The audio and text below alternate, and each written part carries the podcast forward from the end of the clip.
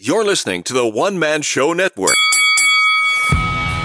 Welcome to the MMA Fight Picks Podcast with your host, Aaron Weinbaum.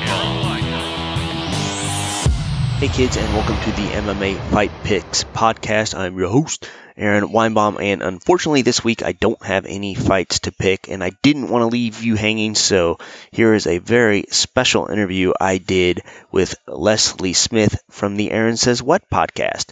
Enjoy. I'm here with Leslie Smith, professional MMA fighter in the UFC's women's bantamweight division, coming off of two wins, I might add. But really, you have a whole lot, heck of a lot more going on than just fighting, and uh, that's what we're here to discuss. How are you? I'm doing really well. I'm a happy person.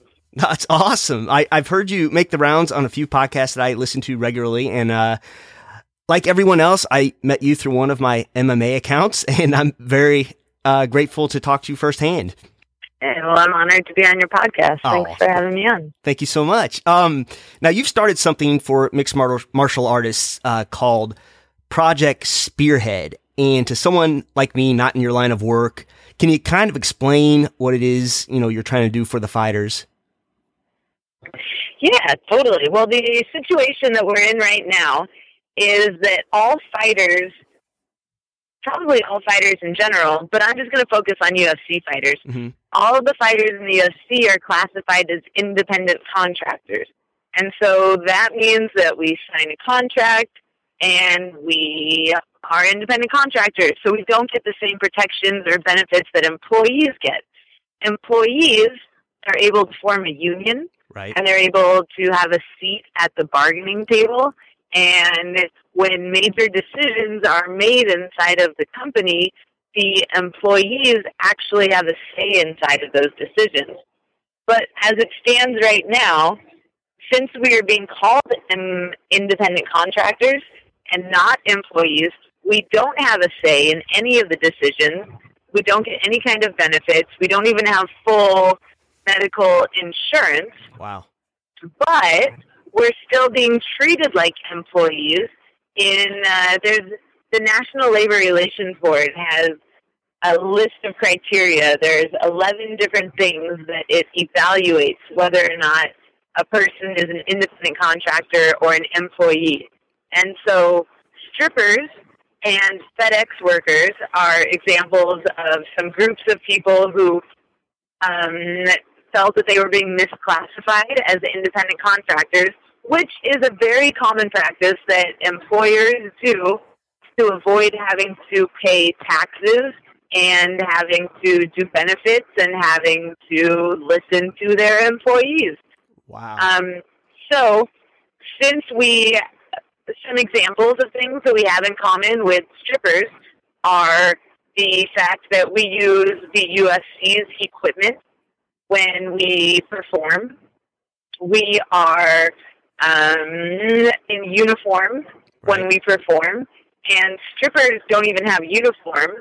They they they actually have more leeway in what they want to wear than we do wow. but it is still highly regulated. Like they're told how high their heels can be and which songs are allowed to play and how long they can be on the dance floor. And those are all, we have so much in common. It's fascinating, really. And then um, supervision, that is an aspect of it. Uh, so we, I strongly believe, and a lot of other people do too, that we are actually employees, but since we're being classified as independent contractors, we can't take advantage of the benefits of being an employee, namely the ability to unionize. So, unionizing. oh man, you get me started. Interrupt me at any point in time. no, no, by please, way, 'cause I- because I, as a fan, kind of get know. excited. Like I'm still learning about all this Yeah. stuff, and I find it fascinating, and I really love talking about it. No, So, this is why I have you on. You know, a- as a fan, I'm super fascinated with this, and you know, and, and I'll have some questions later. But please, please keep explaining. Okay, cool. So one of the the things about becoming a union is that then we will get benefits. Mhm. Then um, minimum wage becomes an issue. Right. A fighter who's only getting ten and ten, depending on where they live, uh, if they're only getting 10 and 10 and they have two fights in a year and they lost both of those fights, A, they're probably not in the UFC anymore. Right. But B, that is under the poverty level. They Right. are, that is far below um, minimum wage. And so if the UFC were actually an employer of those people who are making so little money, they would have some answering to do for that. So the point of Project Spearhead is to force the issue of are we independent contractors or are we employees? Because right now we're getting the worst of both worlds. We're getting none of the benefits of being an employee, and we are, uh, in theory, we're supposed to have freedom as independent contractors. That's the appeal to being an independent contractor, not just in fighting, but in in the rest of the world. Is that you're your own boss? You take jobs when you want, and you Mhm. don't if you don't want to. Um, so we we like to think that we're our own boss, Right. but at the end of the day, the UFC is regulating all these minute details, and we're effectively not independent contractors I mean, because of that. Basically, you're So told. what we have to do is get yeah, tell me. yeah, yeah. So basically, you're told when to go, what to wear, um, you know, what you have to do, uh, media obligation. You're you're basically treated like an employee, but without the benefits of being an employee. Like, let's say Walmart, for instance, they're not unionized, but they're still regulated. You know, there's a there is a set of rules they have to follow. Yep. And, Yes, there is, and they still have to, even though they're not unionized. Right. They, uh, I don't know a ton about Walmart, Right. but I'm going to go with what you said about them not being unionized. No, they're but not. even though they're not unionized, tell me, yes, Yeah, no, no, they're not for sure. But I'm just, um, and they're one of the face, famous cases too. Where for years, you know, they've been trying to be unionized and this and that, but they still are regulated. They still, you know, there there's still rules that they have to follow, or you know, laws are broken. You know, they can't. Basically, they can't abuse their employees, and you know they have to be treated a certain way. But in your case, I'm I, I don't know why I brought up Walmart, but in your case, you have none of that. No regulate. You're not regulated hardly at all. yeah. No, Walmart is a great example because you're right. Even though they don't have a union, they still those workers have more protection than Right. we do. Right. in the UFC. They still are required to get overtime pay. They Mhm. still are required to get minimum wage, right. and they still have um, rights. And Yeah. we don't have any of those. Yeah, great point. Thank you. Walmart workers, even Walmart workers, have it better than us. Oh. Goodness. Uh, now, uh, feel free to use that on future podcasts. So I, I recently heard you, uh, the last podcast I heard you on was, uh, Kajan and Shaq, who I, I know those guys in kind of a comedic way. And, uh, so I, I heard you on them and we talked, you talked about a lot of the same stuff. And then the week after, uh, Jon Fitch comes on a little bit critical about what you were doing. Did you, have you heard anything about that? No, I haven't heard any about that. Can did you listen to the whole thing? Can you give me the scoop about it so? Is I will give cool? you the scoop. Um, he basically said, you, you know, I, I don't know this word for word. It, it's only about a 20 minute podcast, but he said that he's not sure why you're doing this. He questions that you don't have ulterior motives and he doesn't think that it's good at this point that you are just targeting UFC fighters. So I guess I was just wanted to give you a chance to, um, address those points. Mm, address my ulterior motives. Well, no, I don't think you have ulterior motives, but I mean, I just thought it was odd he would say that because I think in the end, I would think in the end you guys wanted the same things, but I think uh, really just address why you're just starting with UFC fighters. I mean, what is your approach on that? Mm, totally. And um, so the reason, well, uh, first, as far as Jon Fitch and the MMAFA goes, Right. I really applaud all all the progress that they've made with the Ali Act, right. and for the individual people who who are seeking damages with the antitrust lawsuit.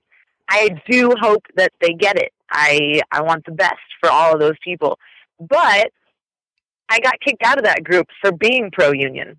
ah, okay. Um, y- yeah, like I got kicked out. Like, like escort yourself out of the group um, for being pro union. It was actually after I asked Kobe Bryant um, about if he thinks that the union, the basketball players union, hmm the Players Association, has benefited him in his personal life and basketball as a whole.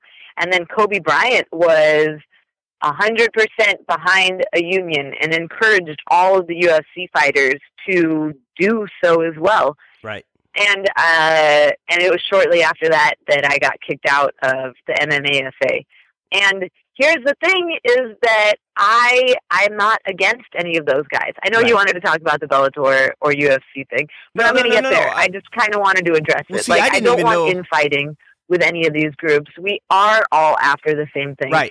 And the main reason that the infighting is going on is because they feel, and this is important for people to know too, hmm they feel that by forming a union and seeking employee status inside of the UFC, that we will be solidifying the monopoly that the UFC has over MMA. Oh. Okay. And yeah, so what they're saying is that instead of promoters competing against promoters to get a good fight, um, the UFC doesn't compete against anyone because they just sign the athletes. They only have the athletes fight within the organization.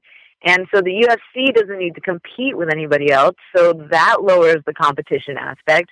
And then once I sign with the UFC, I'm essentially agreeing not to compete against anybody who's not in the UFC, Mhm. even if they are the most ideal fight, the most competitive fight. right. So I understand what they're saying.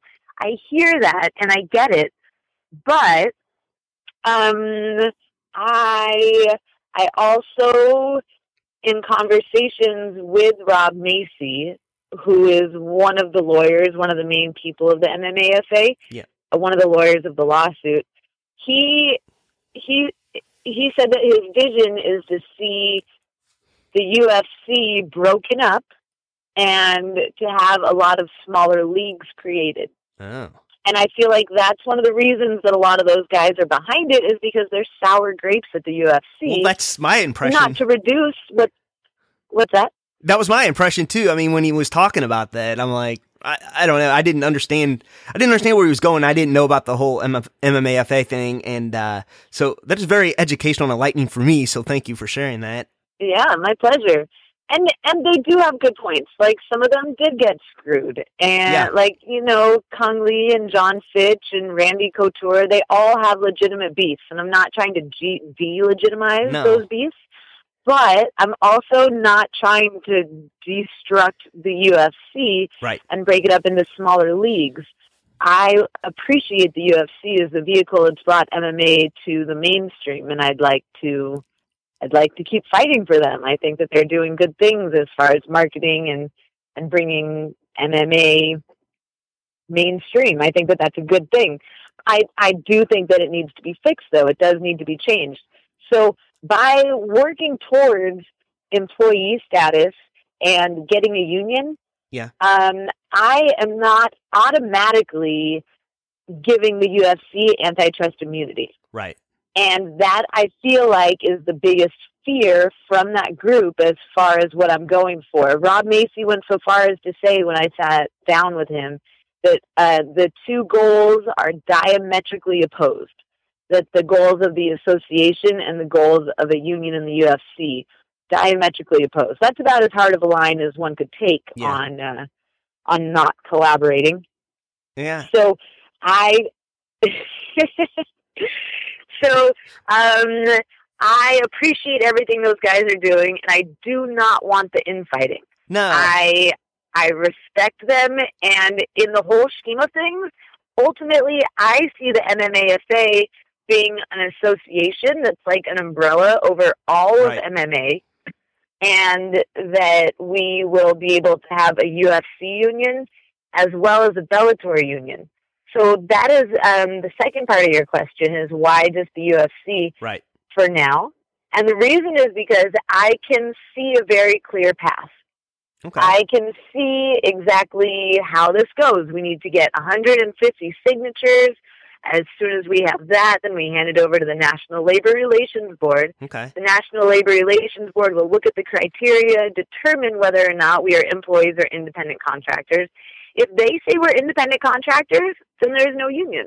Right. Then then that effectively solves the question, answers the question, Right. and it'll enable us to focus on making change in the ways that will actually affect change, as opposed to just wondering which way is it going to go and what has possibilities. So, um, um, I see that path. I see that once we get determined employees, then the next step is we'll ask the UFC to voluntarily recognize us Yeah. as a union. And if they say yes, then that's wonderful. If they say no, um, I think we still have to have an election either way. Yeah. Uh, and that's the other aspect of this that I think that you and a lot of other people will find fascinating is that even though Project Spearhead is doing all this legwork right now Mhm. to get us to the point where we can have an election, that doesn't mean that Project Spearhead is guaranteed to win the election. Literally any other group can show up uh, at the Right. time of the election and put themselves in the running. Okay. So, how many signatures? You have to get 150. How many are you at now? Mm, I am not going to release Oh, okay. information about names of anybody who is not on the board Oh, or gotcha. how many signatures we have. Oh, okay. I'm sorry. I was curious. I didn't know that. Um, you did do one no, thing. You, no worries. It's a legit question. It's a great question. you you did do one thing. I, di- I didn't think anyone would be able to do, and you have uh, Kajan Johnson and Al Iaquinta working together. So that that's pretty neat. it is pretty neat.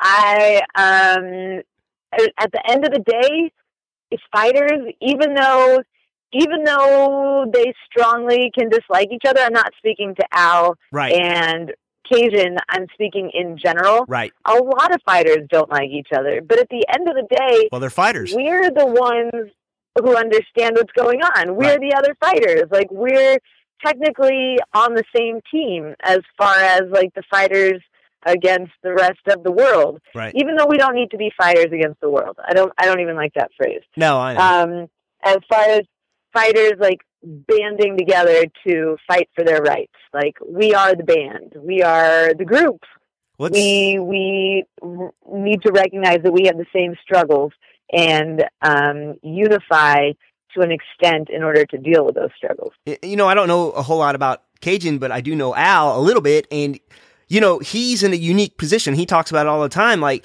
he doesn't need to be in the UFC, but he likes to fight. He wants to fight. He has another, you know, source of income, but not everyone's like that. You know, in his position, not everyone speaks up from themselves, you know, and not everyone else plans for what happens next. And they're, you know, they think they're just stuck. And, you know, I, I don't know what kind of protection would be available.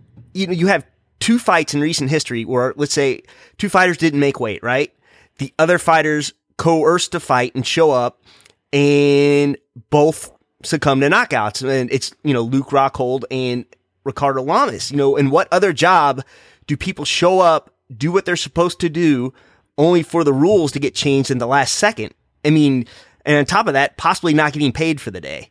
Yeah, and that's horrible, and that 100% shouldn't happen. And that is definitely something that we need to address because that is something that ha- that's a, a fighter problem. That's a fighter issue. Right. It's a common issue for fighters. It's a common issue for the whole industry that everybody has to deal with. Yeah. But at this point, the burden of dealing with it lies on the fighter, and it shouldn't be like that. No.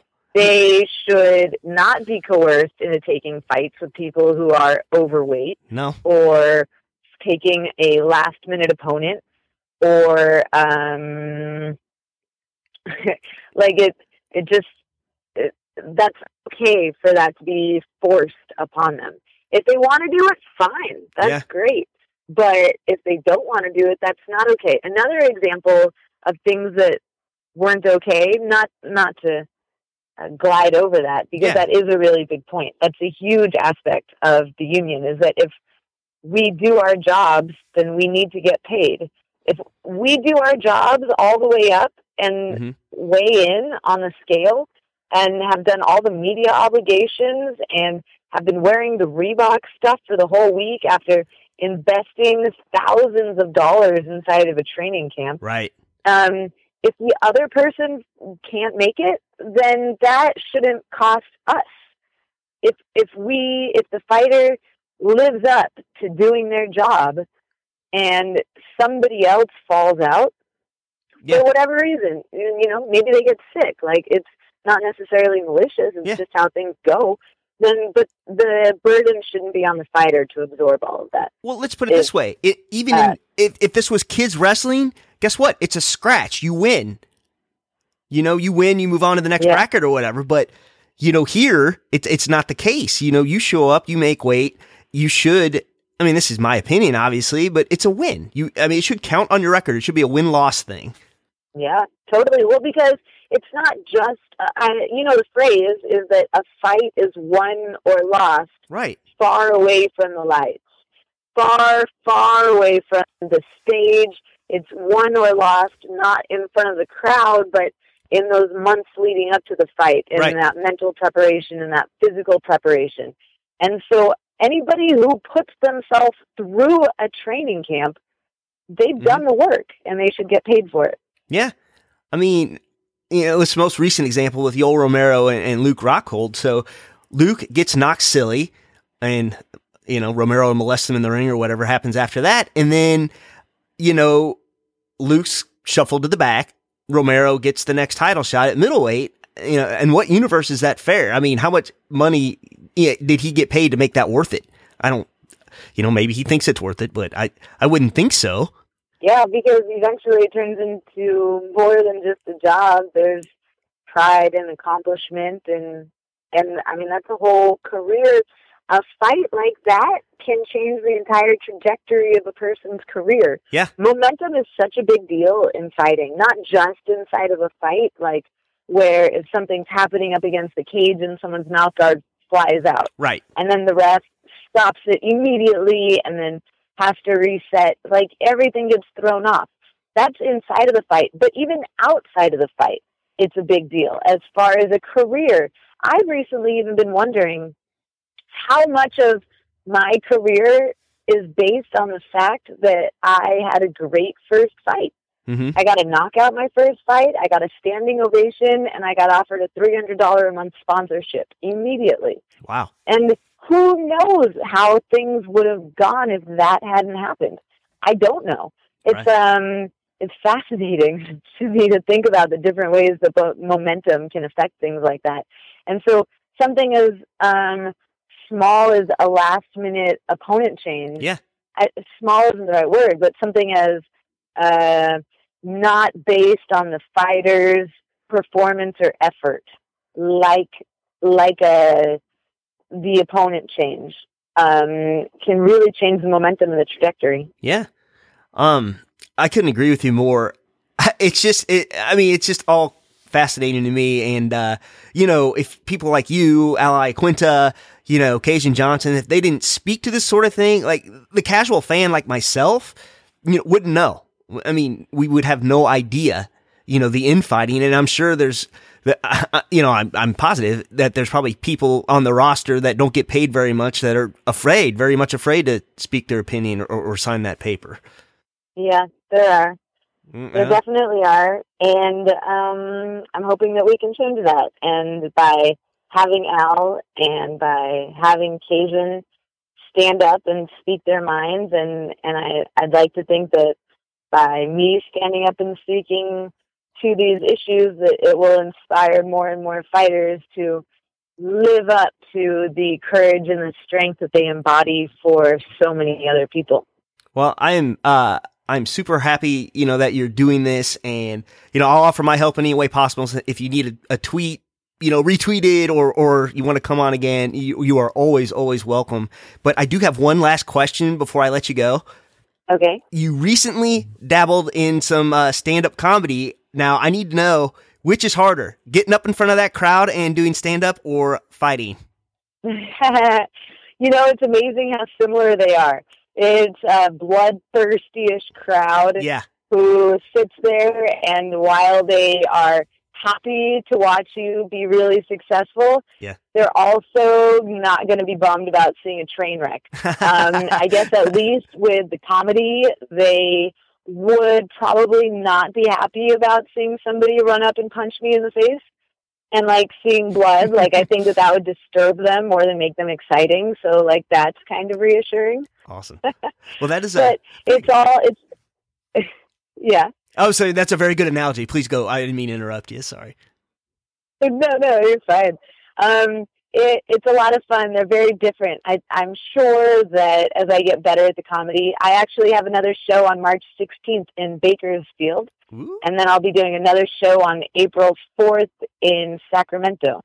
awesome So I've been pursuing the comedy and I'm having tons of fun doing it. It's actually a really, really nice and positive community. People Yeah.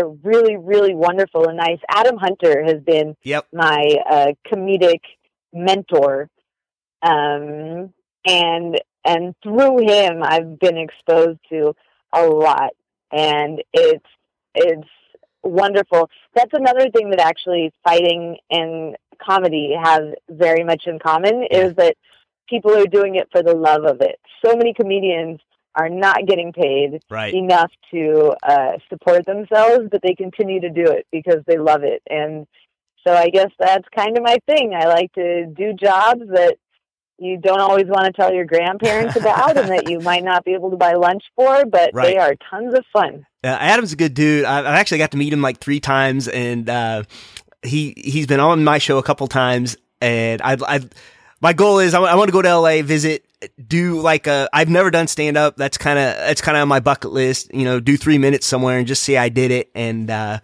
but no, what a good guy. And you want to talk about something that you know he does the MMA roasted podcast, which I love because I like MMA inside stuff and I love comedy. But if you've never been to one of his shows, I mean, it's it's a totally different deal. I mean, that guy kills it. Yeah. He's awesome. And he's a good guy. Yes, he is He a good guy. uh, he coaches kids wrestling. That's right. And um, can we give a uh, just acknowledge the fact that he's about to have a baby Yes, on the way? He's about girl. to have a baby girl. Congratulations to him. You? Yep, he's all nervous about it. And I, I think I told him this once before, but I'm like, yeah, just the fact that you're nervous about it probably means you're going to be a good dad. So, you know, good good for you there. Yeah, But uh, totally. It means he cares. Hey, I know that you want to wrap this up, but Yeah. I never did say that. Um, I, d- I wanted to address Bellator is that we are going after Bellator. Okay. We are collecting cards for Bellator as well. Now, whether it's going to be in the same union, uh, multi-employer bargaining unit, or if it's going to be two separate unions, I'm not sure. We'll Okay. see. We're going to have to figure that out. But we are collecting cards for Bellator, and that is because um, Kajan has laid it out as to how he sees a clear path. And so we are going after it. The ultimate goal is to help all the fighters, not just the UFC ones. That was just a starting point. mhm. All right. So you hear that, Jon Fitch? Calm down. All right. But um, all right. So where can we find you? Where can we find uh, more info about Project Spearhead? Awesome. Thanks for asking. I am at Leslie Smith MMA on Instagram. That's kind of an amalgamation of my uh, of my just social media stuff. Okay. I mean, it all is, and the and the Project Spearhead. I'm also on Twitter at Leslie Smith underscore GF. But for people who really want to get deep into the Project Spearhead and not have any of my personality or lifestyle stuff as part of it, then they can follow Project Spearhead on Twitter, on Instagram, and there's a website, www.projectspearhead.com, and that basically lays out the path that I have explained. But maybe it'll um, maybe it'll be easier for some people to read about it than to listen to it from me. Awesome. Well, I will make sure I include all that in the uh, show description as well in case you missed it. Don't stress out, people. It'll be there. And uh, thank you so much again for coming on. It was it was a blast, and I hope uh, we get to do it again sometime. Yeah, thank you for having me on. You're very fun to talk to. Oh well, thank you. So are you. Good luck with everything. Please keep me posted. All right, I will. Have a great rest of your day. All right, you too. Thank you. That was awesome, Leslie Smith, everyone. So do what she said to do. Go to projectspearhead.com. Follow her on all her social media. And until next time, this is Aaron Weinbaum. Shalom. Please remember to support the podcast by visiting the affiliate links on aaronsayswhat.com.